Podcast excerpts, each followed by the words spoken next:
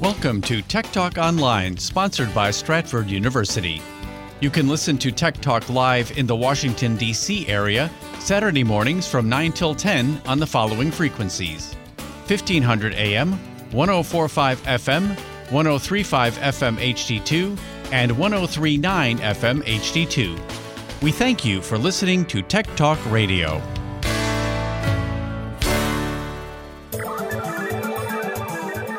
Interfacing complete. Please stand by. Now downloading Tech Talk Radio with Dr. Richard Shurtz and Jim Russ. Tech Talk Radio, it's technology you can understand. And now, here are Dr. Richard Shurtz and Jim Russ.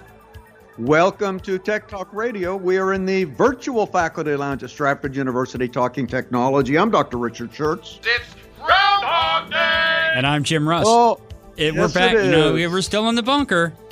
Groundhog Day. Yeah, Mhm. we're still in coronavirus isolation. Mm-hmm.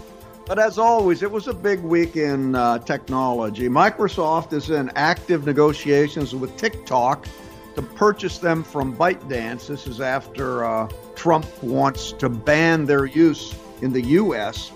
And we finally have the um, uh, the first uh, COVID tracing app has been released.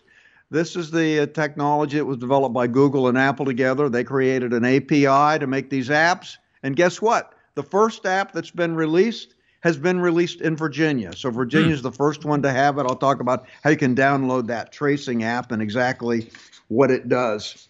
And this, I'm going to talk about uh, a few things that are interesting this week. The tip of the week is how to use uh, how to use PDFs. If you ever had to fill out a PDF and then you just don't want to print it and write on it? You'd rather fill in the blanks, but Yeah. there are no way to do it. I'll tell you how to do it. It's a very nice trick and it's very convenient. And uh, well, I'm going to also talk about the idea of the week. There's a, a little, an organization out there. I think it's really innovative. Black Girls Code. And they're training uh, African American girls to to enter the tech field and teach them how to code. It's really a great a great initiative on the part of that nonprofit. This week we're going to feature one of the founders of the discipline of AI. He's actually the man who coined the term artificial intelligence, and he developed the Lisp programming language. Uh, Lisp programming language was used for, you know, programming a lot of AI applications back in the day. And of course, it was a huge, huge mailbag. There's a letter in your mailbox. Yes, we got an email from uh, from Jim in Baltimore. Oh, I've been outed. What do you know about that? Dear Doc, my wireless Apple keyboard has developed a problem. All of a sudden, several keys stopped functioning. They, I did not spill anything on it, and I replaced the batteries. The keys in question are close to one another on the far right side of the keyboard. What could be wrong? Signed, Hunting and Pecking in Baltimore. Yes. Well, I'll tell you, Hunting and Pecking, you're not the only one that's got a problem. Really? This is a common complaint about Apple keyboards. I went on the web and I went to discussion forums, and people are totally teed off with this because there'll be a, a group of keys that will all go out together. Yep. And some people have tried various fixes. Uh, they've tried software fixes. They say it could be a software problem, and then that that uh, you know they'll do an or or else they'll upgrade their operating system, and the keyboard will stop working. One person actually opened up the back of the keyboard, and you could see a, a ribbon cable back there. They pulled the, the they they pulled the ribbon cable out of the plug, cleaned the plug, cleaned the um, cleaned the connector itself within the ribbon cable uh, with isopropyl alcohol. Then they they blew it dry, and after it was completely dry, they plugged it back in, and they they said that fixed it. So that was a bad connection with the ribbon the ribbon connector there. Um, but uh, others uh, think it's just a hardware problem. And here's the here's the thing. Apple is silent on it. I went to the Apple website. They're not saying anything about it. They're just waiting for people to, well, replace the keyboard. And they're And pay- expensive. pay for so I don't have a lot of good advice, Jim. I couldn't get any. Um, I just, I just, there was just a lot of controversy. And I I'll, probably um, the only hard, uh, the only hard recommendation was cleaning that ribbon cable. That's about the only That's what I'll do. thing that I found. Uh, we got an email from Alan in St. Louis. Dear Tech Talk, I really, I, I really love my old Dell Optiplex 745 desktop computer. Now, my this computer's got an 80 gig hard drive, and when I turn it on, the hard drive makes this clicking sound for about five to 10 seconds, and then it finally starts booting up uh, slowly, and then it eventually it will boot up. Now, sometimes the clicking sound goes on for more than five to 10 seconds. Now, I want to know: Do you think this hard drive's going bad, and what's the best way to get files off of that uh, that old computer? Love the podcast, Alan in St. Louis. Well, Alan, your hard drive is bad, and you're lucky that it even boots up at all. So you need to copy your files as quickly as possible. What you want to do is get a USB hard drive. Um, that's a hard drive that, and you can get them for less than 100 bucks. Plug it into the USB port on that computer, and then turn on the computer and hope that it boots up one more time. And then you just open up your Windows Explorer file and uh, go to one of the uh, subdirectories of where it has the files where you want to copy all the files. Then you open up another version of Windows Explorer and then go to the um, then open up the uh, the hard drive, the external hard drive, which which might be listed as a, as a D drive, for instance. Open that up, and then what you're going to want to do: highlight the folder that you want to copy, and simply drag it from the uh, one Windows Explorer w- window to the other one, and so you're just dragging it over to the uh, to the hard drive, and it'll and it'll copy all the files onto the onto the external hard drive, and then go to the go to the second uh, subdirectory that you want to copy. just drag them over, and, and and you get all your files copied off. Now, don't forget about the files that are on the desktop. You might have some files up there. After you've cert after you are certain that you uh, have all the files that from your computer. You want to go back and double check you've got good copies on the on the external hard drive. Then you can just turn off your machine and go buy a new one. And uh, I really don't have a good suggestion on what to, what to do with it. I mean, you could replace the hard drive, I suppose, if you want to keep it, but it's it's so old you may want to get a new one. So best of luck with that, um, Alan. Uh, we got an email from Bob in Maryland. Dear Doc and Jim and the ethereal Mr. Big Voice. Ethereal. You know, Bob in Maryland just loves uh, Mr. Big Voice. Uh, we may have to get them together for lunch. Yeah, today was another classic show. I have to say the lockdown editions uh, have their own special flair. I, I particularly like observations from the bunker. Becoming a fan favorite. Stuff. I googled uh, uh, an article of uh, former BBNers, and uh, that I, and I thought it had a whole list of people that'd be great folks for profiles in IT. So take a look at that. I hope it's uh, hope it's useful. As always, I love the show and never try and never want to miss it. I'm always working on my friends to recruit more listeners. You know, we want to build that. We want. We'd like to hit the 10 listener uh, mark, Jim. I, I, I hope this year we can get up to 10 listeners. oh, you've little faith. Oh, we have. I mean, we've documented five listeners, but they're all they're all family members and relatives. Uh, mm-hmm. but we we want to get up to ten if we can. Um, but I'm recruiting more uh, more listeners, particularly for other physicists and mathematicians that I throw in for fun. I've been trying to get. I even try to get my friends in Canada to listen. Keep up the good work, Bob well, in Maryland. We've done our best to alienate Canadians. Yes, we have. Well, thanks for that list of BBNers. BBN, of course, is Bolt, Beranek, and Newman. It's a technology company in, Cam- in a technology company in Cambridge, Massachusetts, and it was a pioneer in the early days of the internet. They, I think, they had node number one on the internet. They, huh. they, they made they made the IMP, which was the processing unit, the message processor that was that formed the node in the uh, in the uh, in the in the internet. So they were one of the first uh, of the they were one of the four nodes in the first inter- internet that was uh, that was that was out, and so uh, there were a lot of uh, technology pioneers that worked at BBN. So that's a great list. Thanks a lot. In fact, I I pulled one of the people from that list for today's profile in IT. He's one of the founders of AI. We got an email from Tung in Cleveland. Dear Tech Talk, my mom's friend told her to be careful about what she puts on Facebook because once something's posted, it stays on the internet forever. Mm-hmm.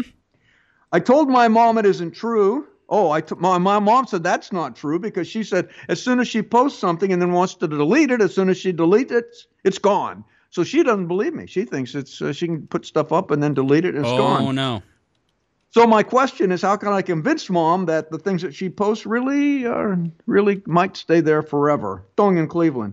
Well, it is true, Thong, that when your mom deletes something from her account, it is immediately deleted on her account. Now the problem is, if she shared that posting with friends, depends on her privacy settings, or she could share that posting with anybody if she's got doesn't have any privacy set up.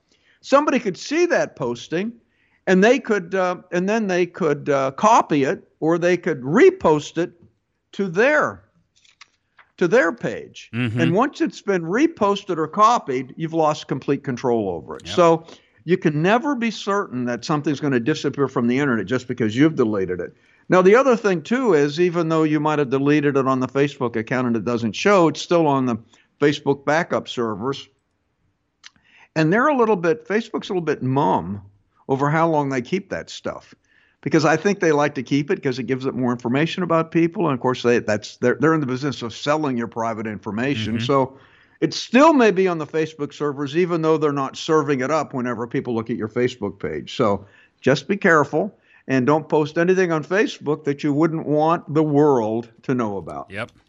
We got an email from Stu in Kilmarnock. Dear Tech Talk, I'd like to control my boat lift wirelessly.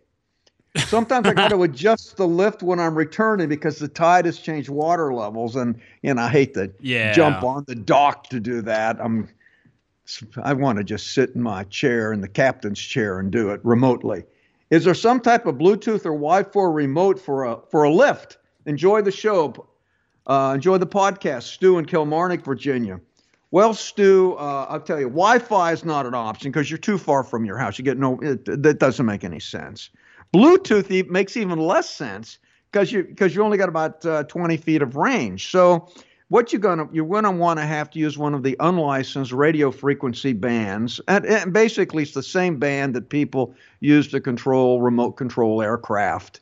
It's uh, RF bands, and there are there are a number of these units available. They they all operate in the 340 megahertz band, which which allows unlicensed operators if they operate at very low power. So there's a power restriction on the transmitter, but but that's unlicensed and available.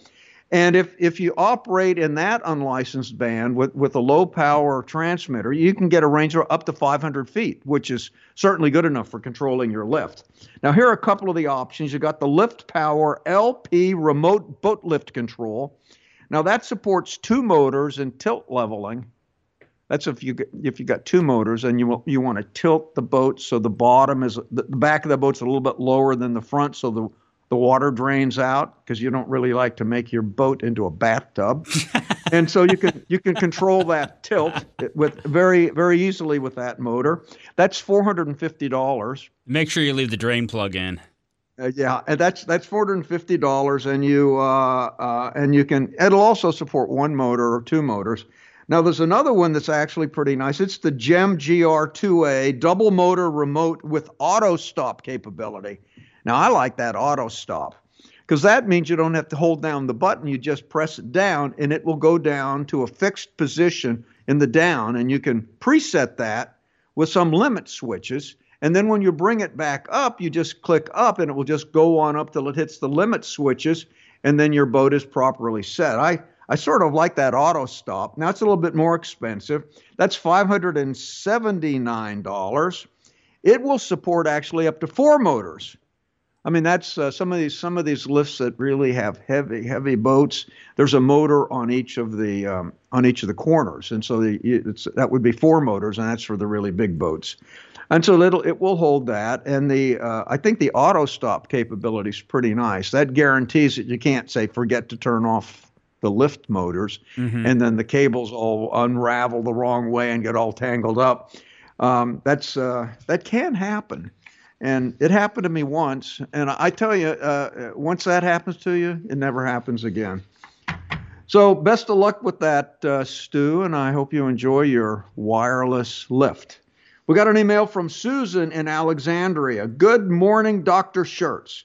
I just wondered what you think, what you and Jim think of the AAA testing of partially automated driving systems and what it says about the future of autonomous vehicles. I heard they had problems, and the AAA actually points out those problems.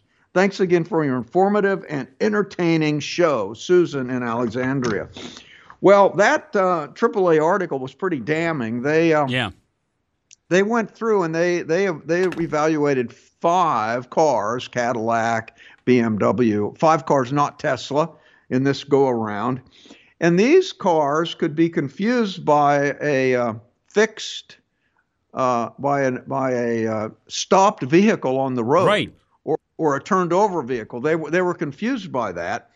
And uh, and and they could they would just hit them if you if, if, if you did if you didn't take action. So none of them were fully autonomous. They um, and in some cases, even the even the lane following algorithms didn't work too well when you had a complicated lane uh, structure or when there was missing paint in the lane. So so they they were saying that um, uh, AAA was recommending that uh, that uh, automobile uh, uh, vendors don't put this semi-autonomous functions on their on their vehicles because it gives drivers a false sense of security. Then they don't pay attention.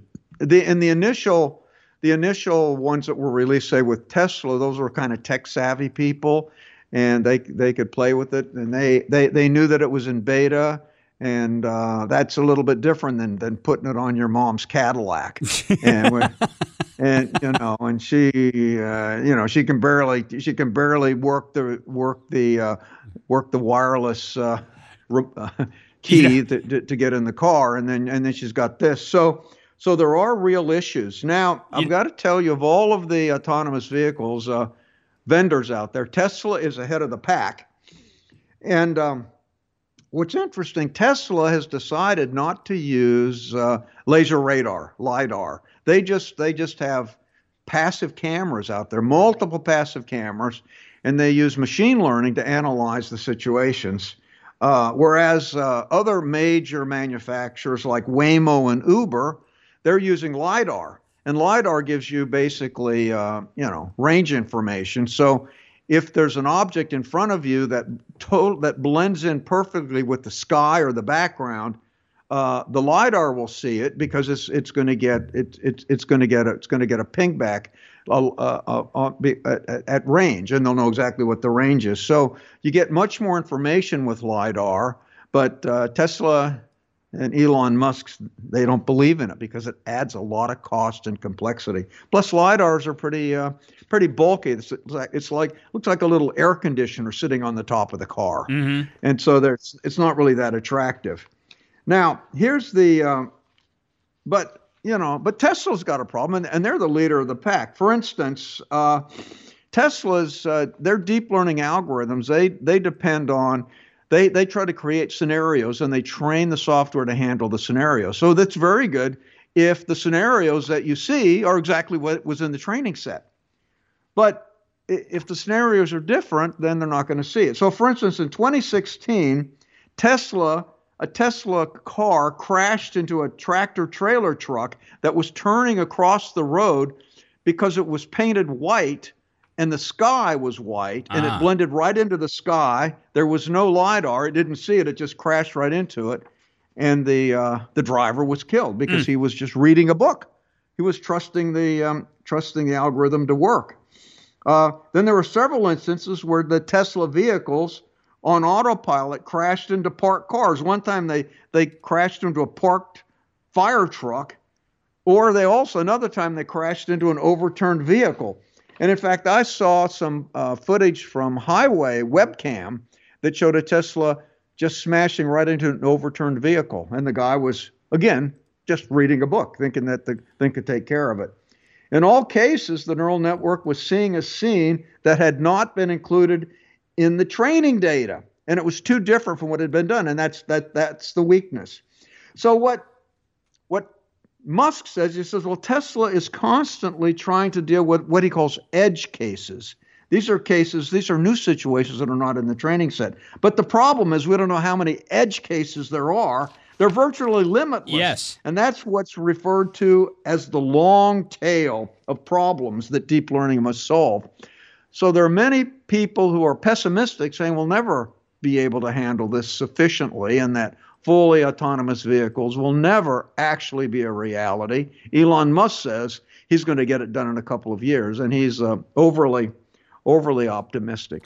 I suspect that we'll end up with autonomous driving on the highway, mm-hmm. where the highway is marked very specifically, and uh, and it's a well-controlled environment and uh, and I think that will be done safely uh, sooner rather than later. And I think that's also going to be used for autonomous driving of trucks. I can see us having getting rid of truck drivers and simply having highways that are marked so that the trucks can drive autonomously. But I think need, it's going to be a good long while before we have fully autonomous operation within cities. It's but you'll it's need a, the truck drivers. Problem. You'll need the truck drivers to get them to and from the highway. Yeah, so there there'll just be a parking lot, and then the truck will just pull over and park, and then somebody will come out and pick it up. Hopefully, it'll. But stop. that but that way you will you'll just have people that are just you know bring, bringing the trucks in for the last mile, so to speak, mm-hmm. and, and, the long haul across the country will just be done autonomously. I mean, they'll even probably pu- they'll they'll pull into gas stations and get gas autonomously. I mean, it's I think that is that is going to come sooner rather than later because we've got the interstate highway system, which which can be marked to make autonomous vehicles safe. So I think that will happen sooner rather than later. I just can't imagine. Uh, I can't imagine uh, driving around the city. I mean, I've got a friend out in California. He's got a Tesla, and it is a lot of fun to go out there. I mean, I was watching him. We're we're sitting there driving down the highway. It's it's, it's op- on the highway. It's it's fully autonomous. You you can sit there, and um, but he actually trusts the, his Tesla. So when he, he he gets on the highway and on the way to work, he opens up his opens up his laptop and and See, does email. That's the problem. See this this to me this is the problem because it, you have to treat it like it's an airplane that's on autopilot. The pilot is always there on standby, ready to take over if something goes wrong. And I think civilians, for lack of a better term are going to get out there in their car and think, okay, I'm on the highway. I can turn my brain off and take a nap or whatever and let the car do its thing. And I don't think that's yep. the case. That's not that's not safe. You have to be there and ready to take over in an instant if something goes wrong. That's right. That is the problem. And that, that's also why AAA is recommending that there be less autonomous vehicle software put out there until these problems are resolved. Well, that was a great email, Susan. Listen, yeah, we love your emails. We do. We'll get back to you as soon as we can. Email us at techtalk at stratford.edu and we'll get back to you as soon as we can. It's Saturday morning. You're listening to Tech Talk Radio, heard on 1500 AM, 1035 FM HD2, 1039 FM HD2, in Loudoun County on 104.5 FM, and now also on 107.7.2, uh, 107.7 FM HD2. So there you go. A lot of places where you can hear Tech Talk. We'll be back with more in just a minute. If it's technology, it's Tech Talk Radio. IT trends, software, the internet, and IT careers. More of Tech Talk Radio, presented by Stratford University, coming up in a moment.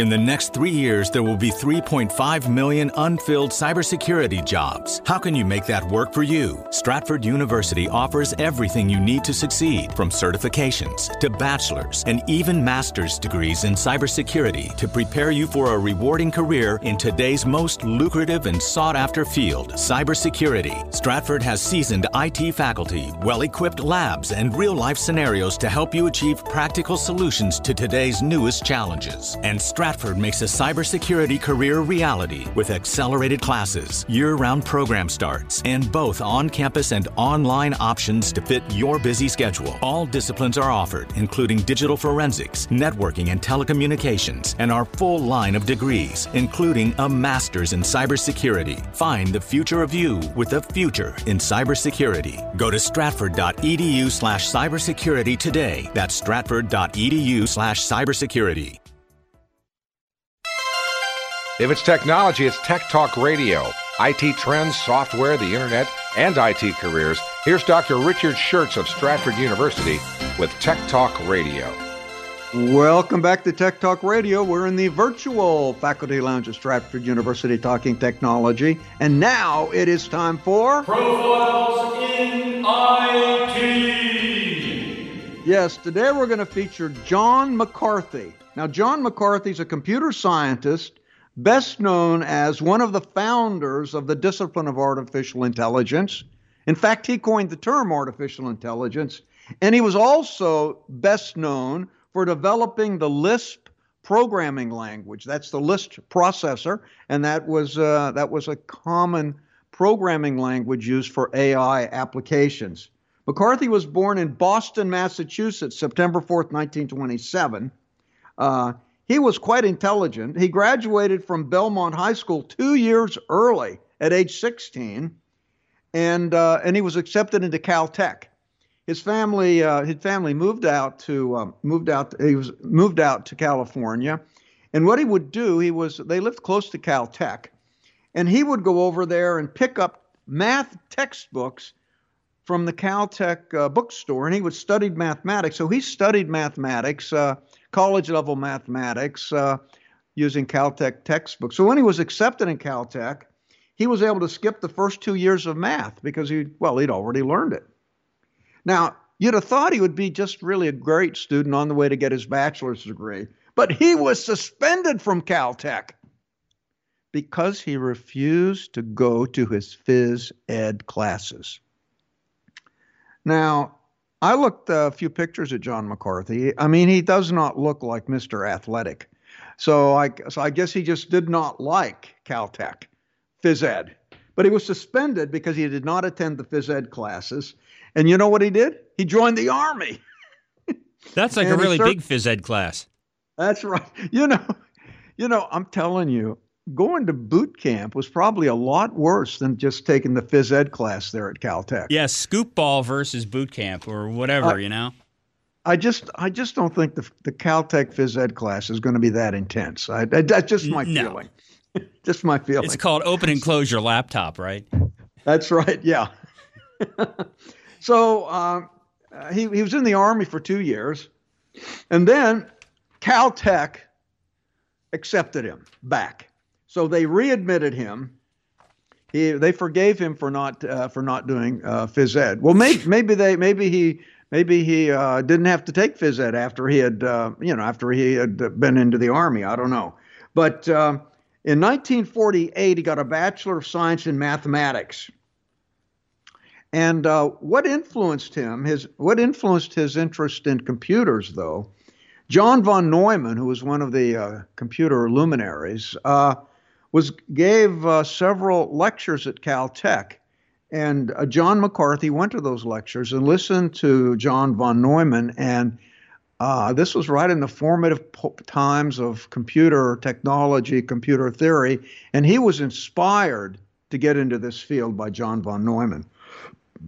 Now, he was initially, uh, uh, uh, you know, he initially was doing his graduate work there at Caltech, but after hearing von Neumann's uh, lectures, he decided to move to Princeton. And he received a PhD in math from Princeton in 1951. It's not bad. I mean, he got his yeah. bachelor's in 48, so he got a PhD three years later. It's pretty quick.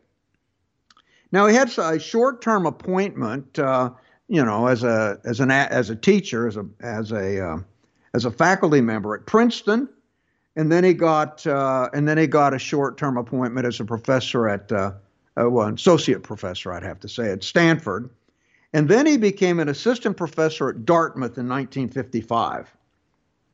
And uh, and he he wanted to work uh, there at Dartmouth on uh, on some of their computer technology. He was only at Dartmouth for a year, and then he moved to MIT as a research fellow in the summer of 1956. By 62, that would be four years, six years later, he became a full professor at Stanford. Well, that's a big deal. Became a full professor at Stanford in 1962, and he stayed at Stanford until he retired in 2000. Now, he was a champion of mathematical logic for artificial intelligence. He believed that we could put together all the rules with some sort of mathematical beauty and consistency in order to create an artificially intelligent uh, machine. He was one of the founding fathers of artificial intelligence, along with Alan Turing, Marvin Minsky, Allen Newell, and Herbert Simpson. He termed the coin artificial intelligence in 1955. He organized the famous uh, Dartmouth Conference in the summer of 1956. This conference that he organized started artificial intelligence as a field, and all the luminaries in artificial intelligence were at that conference. McCarthy invented Lisp in the summer of 1956. Now, Lisp, that stands for List Processor. It's the it's a programming language which is used for artificial intelligence. It's used for many applications. It's based on lambda calculus. Lambda calculus, and uh, lambda calculus is a formal language in mathematical logic for expressing computation. So lambda calculus uh, it can be used to simulate any Turing machine. So you can simulate any kind of computer with lambda calculus. And since he was a mathematician, he wanted to build a programming language that had internal mathematical beauty. So he based it on lambda calculus. Now, as one of the earliest programming language, Lisp pioneered many ideas in computer science, including a, data, a tree data structure, automatic storage management, dynamic typing of variables, conditionals, like do this if this is happening, uh, higher order functions, recursion, self hosting compiler, and then uh, read eval print loops. So all a lot of things that we've just taken uh, taken for granted now were actually developed at that time when he developed Lisp. Now Lisp is the second oldest high-level programming language. The oldest one is Fortran. It's Fortran is older by one year. That's the language that I learned 1st mm-hmm. Fortran. I know and love Fortran. now, in 1958, McCarthy served on the ACM Ad Hoc Committee on Languages. He became part of the committee that designed ALGOL, ALGOL 60. That's not Al Gore. That's ALGOL. that's that stands for Algorithmic Language 1960. Hey, are we doing a comedy show here? Well, uh, well, I'm I'm I'm doing my best, Jim, but you know, you know, it, it it's hard to do too much comedy when you're talking about programming languages and lambda and lambda, you know, and lambda calculus. right. And Lisp. and Lisp, that's right. He helped motivate the MIT Project Mac. Now, Project Mac, that stands for Project on Mathematics and Computation. And Project Mac was trying to develop a time sharing system because the, the, the big thing back there was they were trying to figure out how you could take a, a, a, big mainframe computer and have many people share it and use it remotely. So time sharing was a big push then. And McCarthy was a major guy in developing time sharing technology. In fact, he was instrumental in creating three of the earliest time sharing systems a compatible time sharing system, the BBN time sharing system, that's that He's because he was a BBNer, as we said earlier in the show, and the Dartmouth time sharing system. Now, there are people, I was reading about it, that said because of his efforts in time sharing, it accelerated the whole development of the, uh, you know, of the, um, of the, um, of, of the internet. So if you think about it now, cloud computing is just another form of time sharing. So many of the of the items that uh, that we have that we have that we know and love today, like application service provider, g- grid computing, cloud computing. Uh, those are basically variations of time sharing, and a lot of the foundational work that McCarthy did on time sharing played in played into that field and accelerated that field. In 1961, he was the first to suggest publicly the idea of utility computing in a speech given to celebrate MIT centennial. That's a computer time sharing technology that, that where we might result in computing power on the grid that's sold like a business utility model. So, so uh, and so he was he did he he he talked about that in 1961. So now, if you look at the uh, at the Amazon cloud services, they're basically selling cloud computing as a utility. So that has pretty much come to pass. In 1966, McCarthy and his team wrote a computer program used to play a series of chess games with counterparts in the Soviet Union. Um, unfortunately, the Soviets won two of those games, and the other two were a draw. So I guess in the big computer shootout match between the software. The Soviets won back then, Mm-hmm. but still, it was a big breakthrough writing. Right, and they and they wrote that chess computer programming in Lisp. Didn't now, know that. McCarthy was was a big activist on world affairs. He was active on the Usenet forums. Some of his ideas can be found on his su- sustainability webpage. He also saw the importance of mathematics and mathematics education. Uh, in fact, this is he had a license plate cover, and this is what it said: "Do the arithmetic, or be doomed to talk nonsense." mm-hmm. That was his saying. Do the arithmetic or be doomed to talk nonsense. He thought everyone, everyone should learn mathematics because that was a logical way of thinking. He, by the way, he was raised as a communist. Really? yeah, and uh, and he and he he took a two-day visit to Czechoslovakia in 1968 after the Soviet invasion, and he decided that communism wasn't very good. And guess what? He became a conservative Republican. Funny. McCarthy died in his home in Stanford on October 24th, 2011. So he was one of the major driving forces in the whole field of shared computing and um, and uh, artificial intelligence. So there, everything you want to know about John McCarthy, one of the founders of artificial intelligence. Hope you're paying for attention because we're going to be playing for food coming up here when we play the pop quiz on Tech Talk Radio. Heard on Federal News Network, 1500 AM, 1035 FM HD2, 1039 FM HD2, now on 1077 FM HD2, and also in Loudoun County on 104.5 FM. If it's technology, it's Tech Talk Radio. IT trends, software, the internet, and IT careers. More of Tech Talk Radio, presented by Stratford University, coming up in a moment.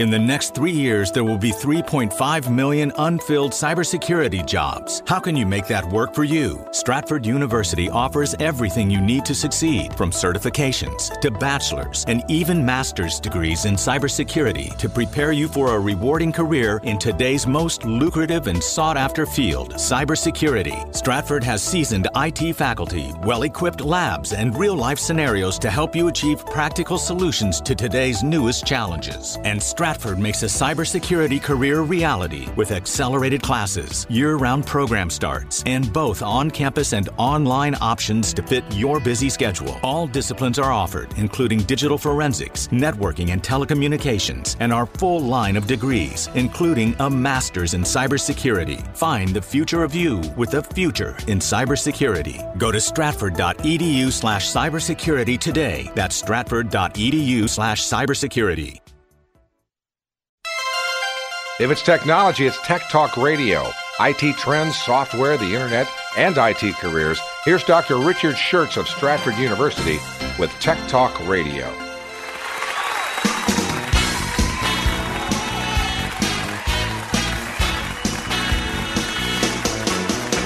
Live from Washington, it's the Stratford University Pop Quiz with Andrew Mitchell, Jim Russ, featuring Mr. Big Voice, with musical guest, the Stratford University Junkyard Band, and your host, Dr. Richard Shurtz. Oh yes, thank you, thank you, thank you. You can you can sit down now. They Our are. virtual uh, our virtual audience can sit down now. They're, they're on a riser that just looks like they're standing. They're, act- they're actually Oh. sitting. Oh, very good. Now this is actually not a radio show; it's a classroom of the airways. And what we have to do, we have to assess whether the class has been listening. And we do that with a pop quiz. If you get the right answer to the pop quiz, you get tickets to fine dining at one of our dining rooms when they finally open after the coronavirus shutdown. And you'll also get an A plus for today's show. Now, earlier in the show, I was talking about John McCarthy. He, of course, is the uh, one of the founding fathers of AI. He coined the term artificial intelligence, and he developed the Lisp programming language. Now, he was quite a prodigy in school, and he started Caltech early, but he was kicked out of Caltech for doing something. Why was John McCarthy kicked out of Caltech and forced him this to join the Army for a couple of years. Okay. If you know the answer to today's question, now's your chance to show us just how bright you are. Pick up your phone, give us a call.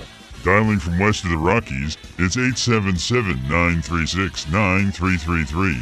If you've run aground on your jet ski in Playa del Shirts, Virginia, it's 877 936 9333. If you've been suspended from school in Canada, call us on the wild card line 877 936 9333. Anyone else, anywhere else, may call us on the international line. Disinfected hourly and certified by the Surgeon General. 8779 3639 333. Now, once again, here's Dr. Richard Shurtz. Thank you very much. Uh, let's talk about the app of the week. Okay. It's called COVID Wise. Mm. COVID Wise. And guess what? Virginia is the first state to use the COVID 19 tracing app. Really? Now, the Exposure Notification API, that's an application programming interface, was developed jointly by Apple and Google. And, um, and it is uh, then available for use for anyone that wants to develop an app which uses that technology. And Virginia became the first state to offer a COVID 19 tracking application using that API. And it's available now for download from the App Store on uh, the um, iOS, uh, the Apple App Store, or the Google Play App Store for Android, and it's called COVID Wise. Now, the COVID Wise apps comes from Virginia Department of Health. Apple only allows public health agencies like Health Canada to access the exposure notification API, but anybody can build an app using that API. Now, by using the exposure notification API, the COVID app um, uses Bluetooth, which exchanges random identifiers with people around you. And then, if anybody that you have come in contact with through that Bluetooth linkage is reported to have COVID 19, you're notified that you've been exposed, but it doesn't tell you who exposed you. Hmm. So, this is basically a Bluetooth exchange. It's done without giving up your privacy, but the Bluetooth signals are date stamped. And, and if two signals are within 15 minutes of each other and you're within like 10 feet, then it then it would be uh, considered a contact, and you'd be notified if um, if the person that you were con- in contact with uh, was um, was uh, you know reported to have COVID nineteen. Now, three other states have publicly signed on to use the API: North Carolina, Alabama, and South Carolina. So hopefully, this is going to become in more widespread usage because it is a very quick way to tap down an infection if you know exactly who you've been in contact with. All right. We have somebody who'd like to play the game. Okay. Let's go to line one. This is Rick calling us from Alexandria, Virginia. Rick, good morning. How are you, sir? Hello, Rick. Very well, thank you. Good. Okay, Doc, Yeah. go ahead and ask the question if you would, please. Okay, early early in the show, I talked about John McCarthy, one of the founders of the discipline of artificial intelligence. Why was he kicked out of Caltech before getting his bachelor's degree? He did not want to take any physical education classes. That is correct. We correct. have a winner. Rick, congratulations. Hang on. We're going to send you back over to Andrew. He'll take your information and uh, we'll send the prize right out to you. You're listening to Tech Talk Radio, heard on Federal News Network, 1500 AM, 1035 FM HD2, 1039 FM HD2, 1077 FM HD2, and now in Loudoun County on 104.5 FM. We'll be right back in just a minute. If it's technology, it's Tech Talk Radio. IT trends, software, the internet, and IT careers. More of Tech Talk Radio, presented by Stratford University, coming up in a moment.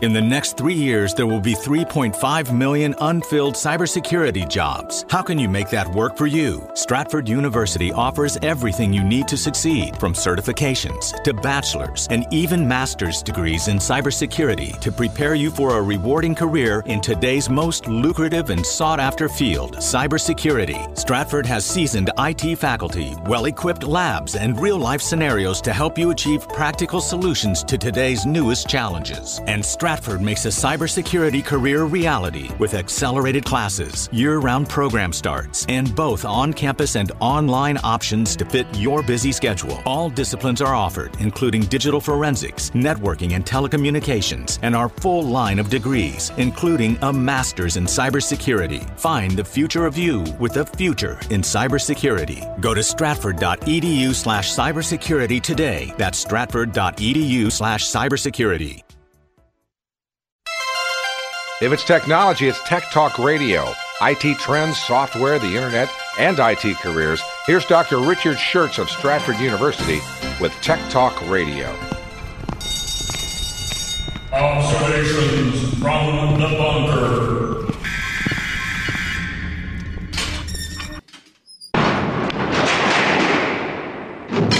Would you fix the stupid door already?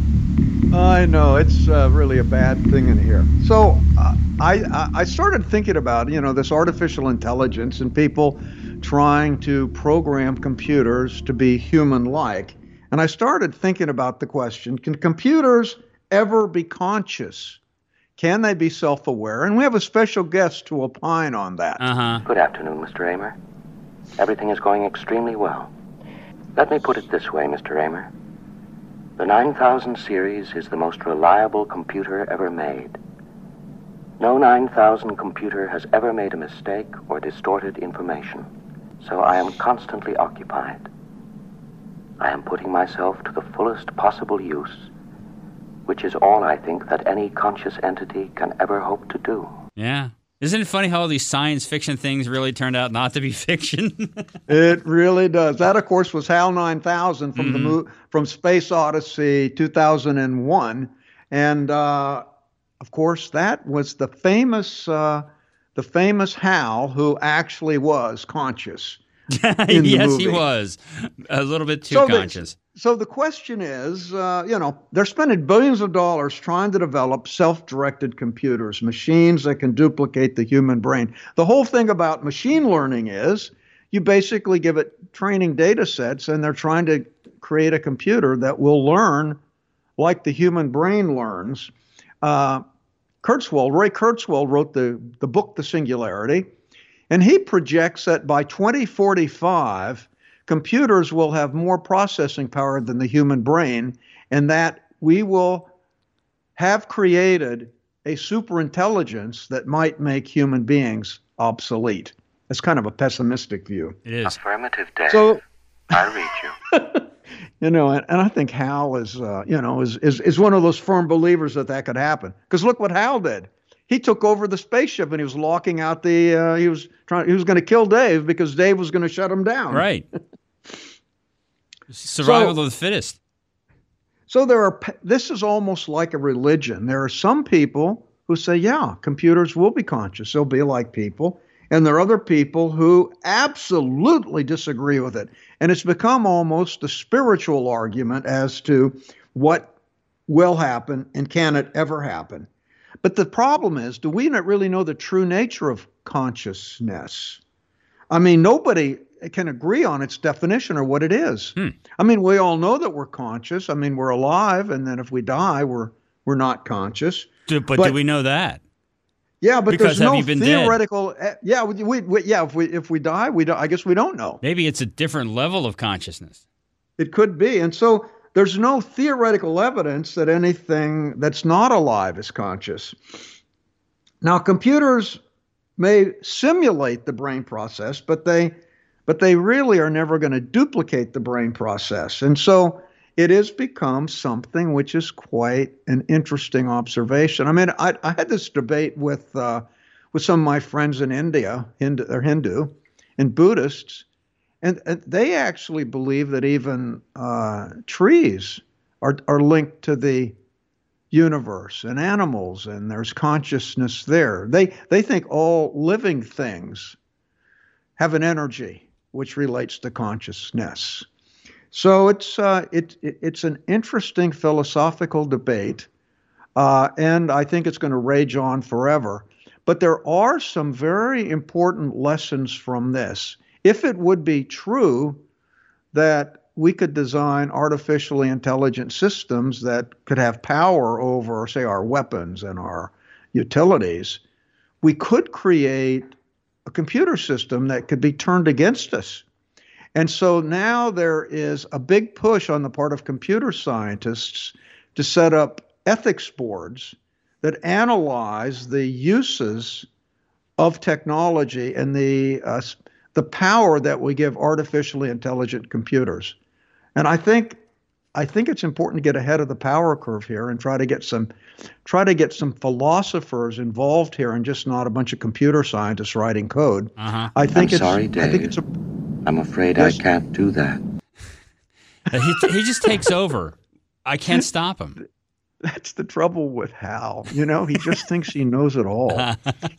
I know one thing. If if if I were going to, you know, have depend on someone to keep my life support systems going, I don't think I'd depend It on wouldn't Hal. be Hal.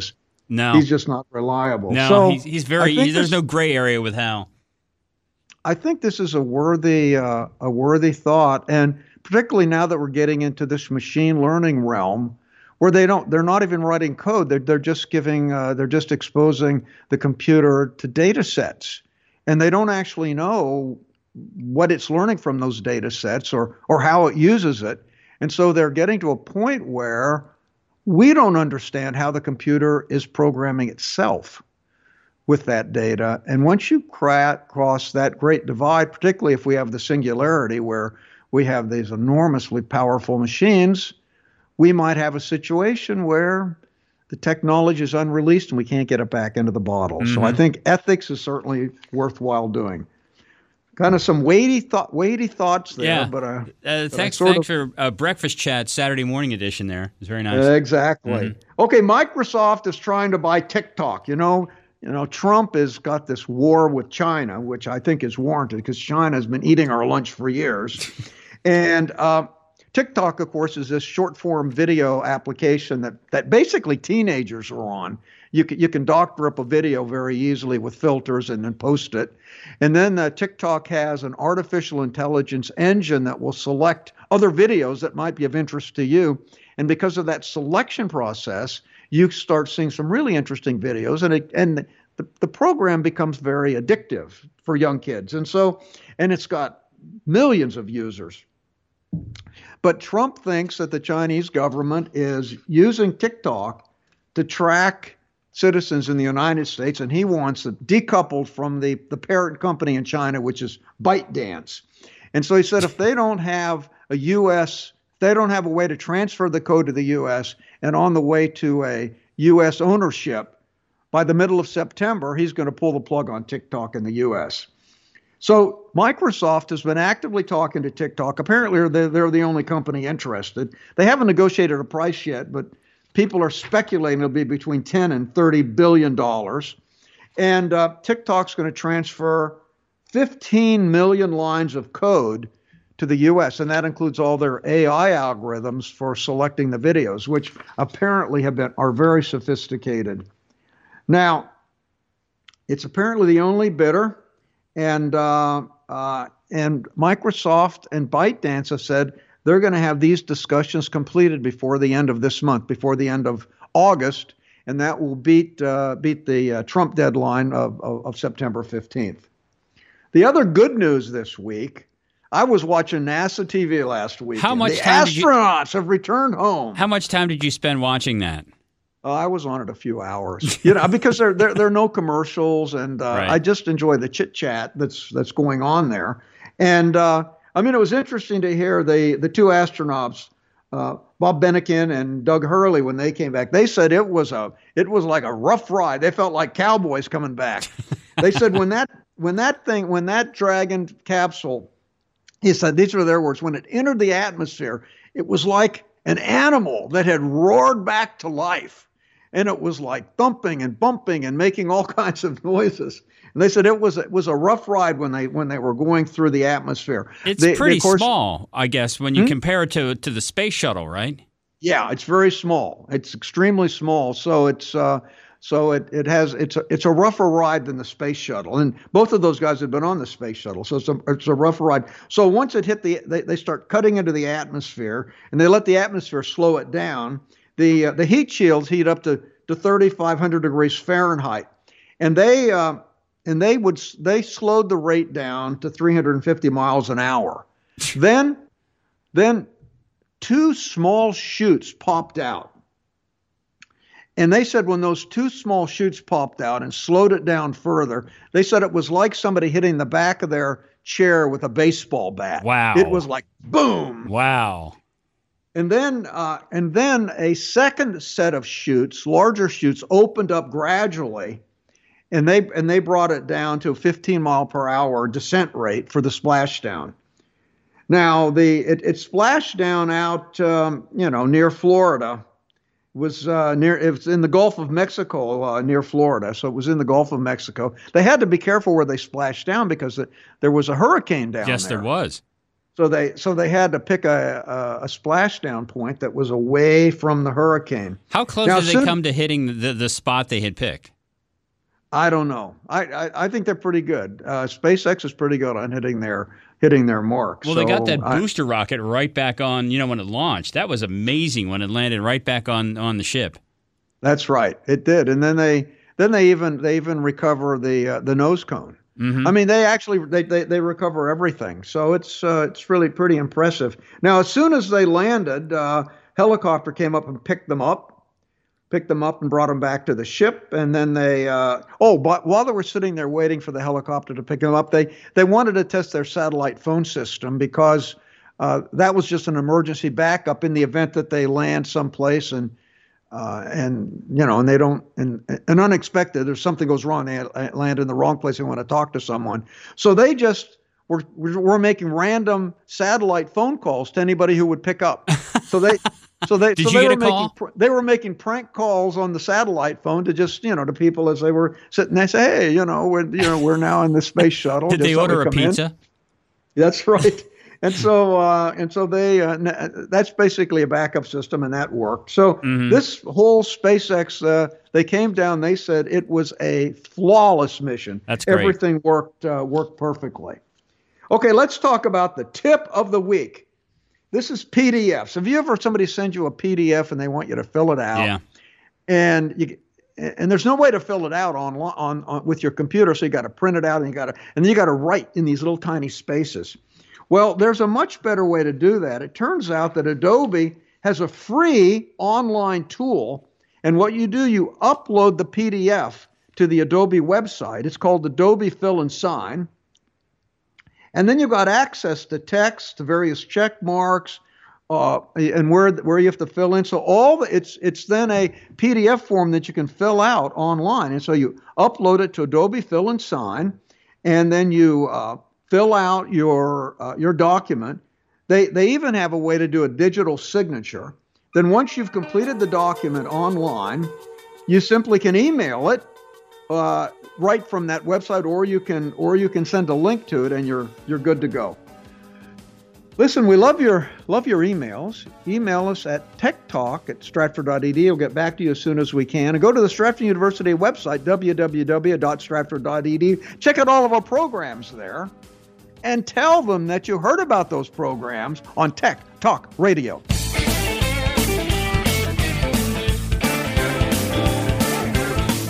Tech Talk Radio is sponsored by Stratford University. For more information on courses at Stratford University, call 1 800 444 0804. Thanks for listening to Tech Talk Radio online.